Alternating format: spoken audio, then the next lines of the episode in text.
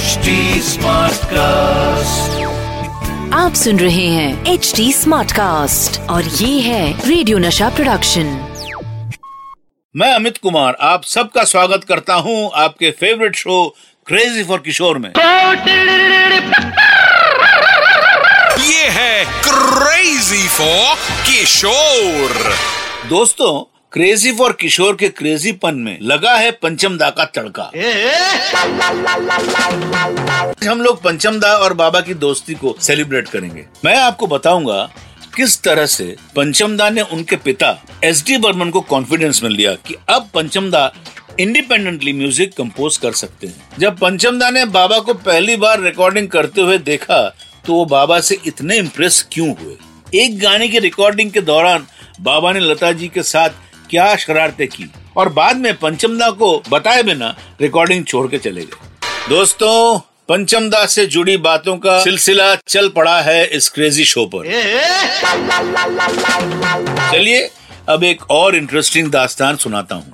ये बात ईयर 1961 की है जब एस डी बर्मन साहब की तबीयत बिगड़ गई थी। उस वजह से वो कुछ टाइम तक काम नहीं कर पाए। सचिंदा ने प्रोड्यूसर्स को कन्विंस करने की कोशिश की कि उनका बेटा पंचम भी म्यूज़िक कंपोज कर सकता है, लेकिन कोई भी प्रोड्यूसर मान नहीं रहा था। सचिन दा और पंचम दा को इस बात से बहुत दुख हुआ। बस देवानंदी एक ऐसे प्रोड्यूसर थे जिन्होंने सचिन दा से कहा कि वो अपनी फ़िल्म उनके ठीक होने तक पोस्टपोन कर सकते हैं। पाँच महीने बाद जब सचिन दा पूरी तरह से ठीक हुए तो उन्होंने और पंचम दा ने पाँच दिन के अंदर गाइड फ़िल्म के सभी गाने कंपोज कर लिया। और पहले सेशन में देवानंद ने चार ट्यून्स को अप्रूव भी कर दिया और लिरिसिस्ट शैलेंद्र ने वहीं बैठे तीन गाने लिख भी दिए। इसी फ़िल्म का एक गाना गाता रहे मेरा दिल, बाबा ने भी गाया। बाबा ने रिकॉर्डिंग के दौरान पंचमदा और बर्मनदा को पूरी तरह सपोर्ट दिया।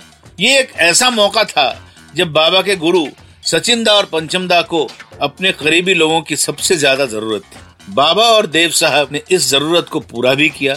And as you know film Guide made history बाबा, जब फ़िल्म नौजवान का एक गीत, डुएट, देखो देखो जी 1951 की बात कर रहा हूँ भाई, इस रिकॉर्डिंग के दौरान जब वो गाना गा रहे थे तो पंचमदा उन्हें नोटिस कर रहे थे। पंचमदा की उम्र उस वक्त कुछ 12 बरस की रही होगी। अच्छा उस वक्त का पूरा गाना एक ही टेक में रिकॉर्ड हुआ था।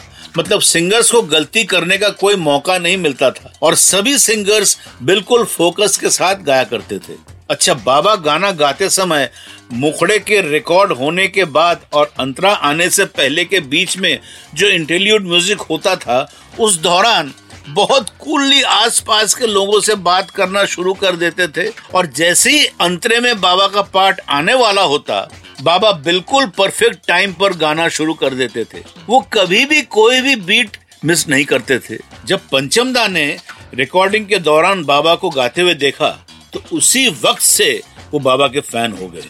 ही लिटरली वेंट क्रेजी क्योंकि इससे पहले उन्होंने किसी और सिंगर को इतना कैजुअली गीत रिकॉर्ड करते नहीं देखा। और बाबा के कान इतने पक्के थे कि वो बराबर टाइम पर गाना शुरू कर देते थे।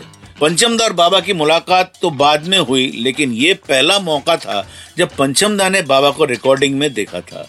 दोस्तों, पंचमदा एक बार किसी फ़िल्म के डुएट सॉन्ग के लिए लता जी और बाबा के साथ रिहर्सल कर रहे थे। पर बाबा का उस दिन रिकॉर्डिंग का मूड नहीं था।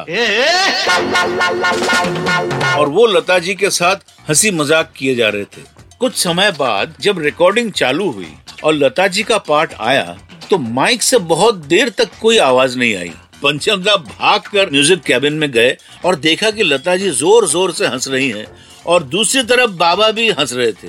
पंचमदा थोड़े कंफ्यूज हुए कि ये क्या चल रहा है? फिर लता जी ने बड़ी मुश्किल से अपनी हँसी को कंट्रोल में करते हुए पंचमदा से कहा पंचम, मैं तो गा नहीं पाऊँगी। ये आदमी को यहाँ से थोड़ी देर के लिए बाहर लेकर जाओ। इतना ज़्यादा हंसा रहा है कि मेरे से गाना नहीं गाया जा पंचमदा ने फिर बाबा से रिक्वेस्ट की कि वो आधे घंटे के लिए रिकॉर्डिंग रूम से बाहर चले जाए, जिससे कि लता जी अपना पार्ट पूरा कर ले। बाबा आधे घंटे रुकने के मूड में नहीं थे। तो वो रिकॉर्डिंग रूम से ही नहीं, बल्कि स्टूडियो से ही चले गए। और इस इंसिडेंट के बाद पंचमदा आगे से जब भी कोई रिकॉर्डिंग बाबा के साथ करते तो अपने सभी गेट कीपर्स को बाबा के ऊपर नज़र रखने को पहले ही बोल देते थे। भाई, अब क्या करें?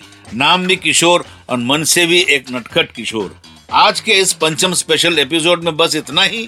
तब तक as always stay happy and stay crazy आप सुन रहे हैं एच डी स्मार्ट कास्ट और ये था रेडियो नशा प्रोडक्शन एच स्मार्ट Smartcast.